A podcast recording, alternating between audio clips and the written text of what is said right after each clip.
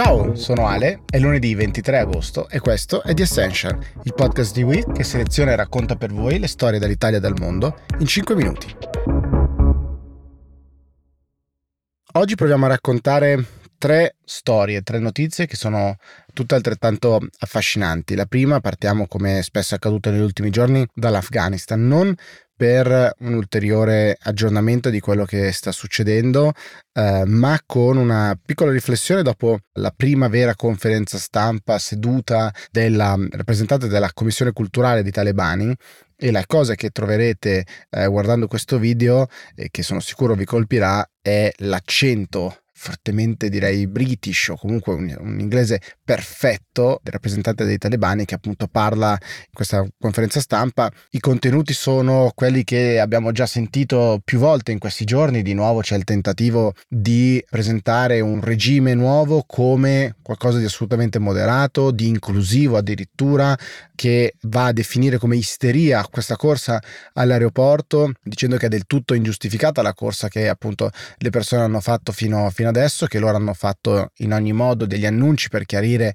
che ci sarebbe stata un'amnistia per tutti quanti, chi ha collaborato dai più junior ai più senior, dice il, il rappresentante dei talebani, dice che i fatti sono andati più velocemente di quello che loro si sarebbero mai aspettati e che appunto fossero andate le cose con i tempi che loro avevano previsto, ci sarebbe stata discussioni inclusive per un governo inclusivo, insomma un governo di larghe maggioranze come l'avremmo definito in Italia, fa sicuramente scena, impressione pensare questo eh, tipo di linguaggio, la calma, ma soprattutto l'accento l'inglese perfetto col quale lo fa, eh, viene da dire se sono gli stessi talebani che gli americani hanno provato a cacciare 20 anni fa, visto che in questi 20 anni sono sicuramente evoluti, istruiti e oggi tra l'altro li vediamo anche eh, forti degli armamenti americani e delle loro uniformi che oggi vestono e si fanno ritrarre nelle, nelle foto.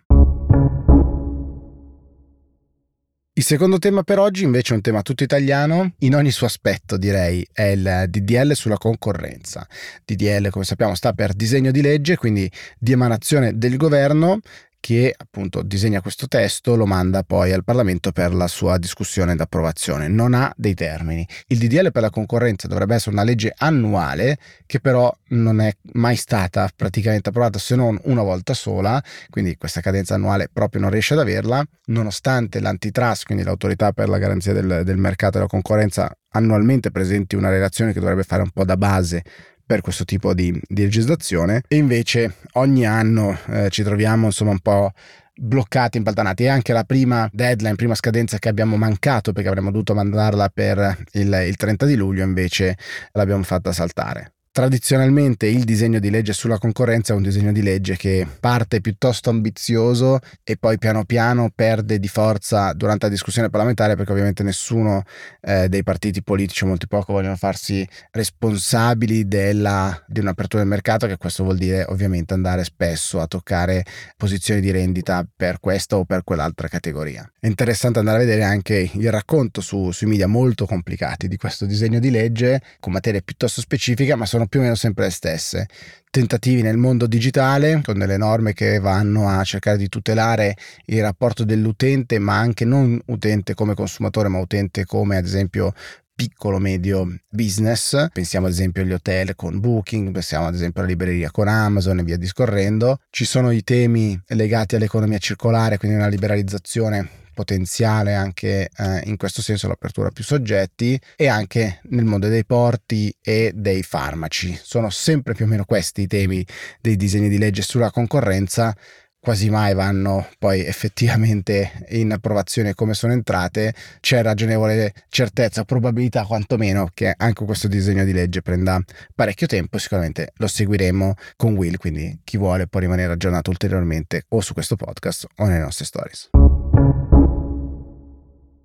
Da ultimo un tema per me particolarmente affascinante per eh, un appassionato di tecnologia, ma Non solo, il Wall Street Journal ha fatto un'inchiesta meravigliosa andando a creare più di un centinaio di account automatizzati, quindi diciamo dei bot, per cercare di capire come funziona l'algoritmo di TikTok. Come sapete eh, l'algoritmo di TikTok è molto più potente dell'algoritmo degli altri social, da Instagram a YouTube. Se pensate che eh, circa il 40% delle visualizzazioni su YouTube si fanno attraverso le raccomandazioni, quindi quei video che la piattaforma ci suggerisce sulla destra, su TikTok i numeri vanno molto molto più alti, 90-95% addirittura dice uno dei data scientist e ex programmatori di, di algoritmi che sono intervistati in questa bellissima inchiesta che il eh, Wall Street Journal ha fatto. E come fanno a suggerirci il 90-95% dei, dei video e prenderci così tanto? Perché sembra sempre che l'algoritmo ci conosca meglio di anche i nostri migliori amici. È la combinazione di una serie di attente letture di azioni che noi facciamo, quindi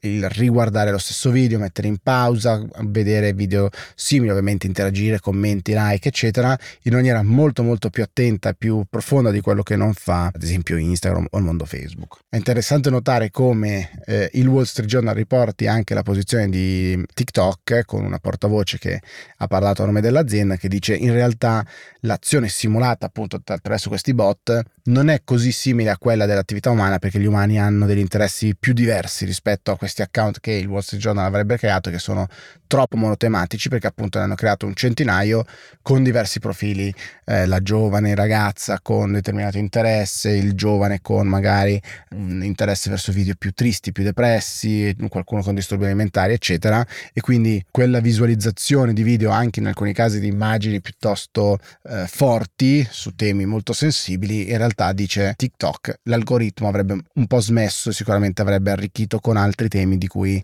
l'essere umano spesso si interessa. Sicuramente eh, la battaglia per la trasparenza per gli algoritmi è uno dei temi che sempre di più sarà discusso in futuro, ma anche quello delle competenze, se poi conoscere, capirli, è, è altrettanto importante. The Essential per oggi finisce qui, come al solito aspetto i vostri feedback e suggerimenti e noi ci vediamo domani. Ciao, buona giornata.